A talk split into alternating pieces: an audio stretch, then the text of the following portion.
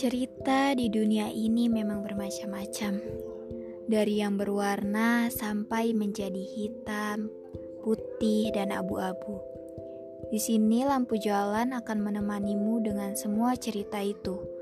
Gue yakin kalian pasti pernah mengalami peristiwa dari salah satu cerita gue nanti. Sekarang, di lampu jalan, gue akan berbagi pengalaman gue atau nanti gue ngobrol sama seseorang soal pengalaman mereka tentang hidupnya. Lampu jalan 13 akan mengingatkan kalian bahwa yang kalian jalani pernah dialami dengan banyak orang. Kalian tidak sendiri.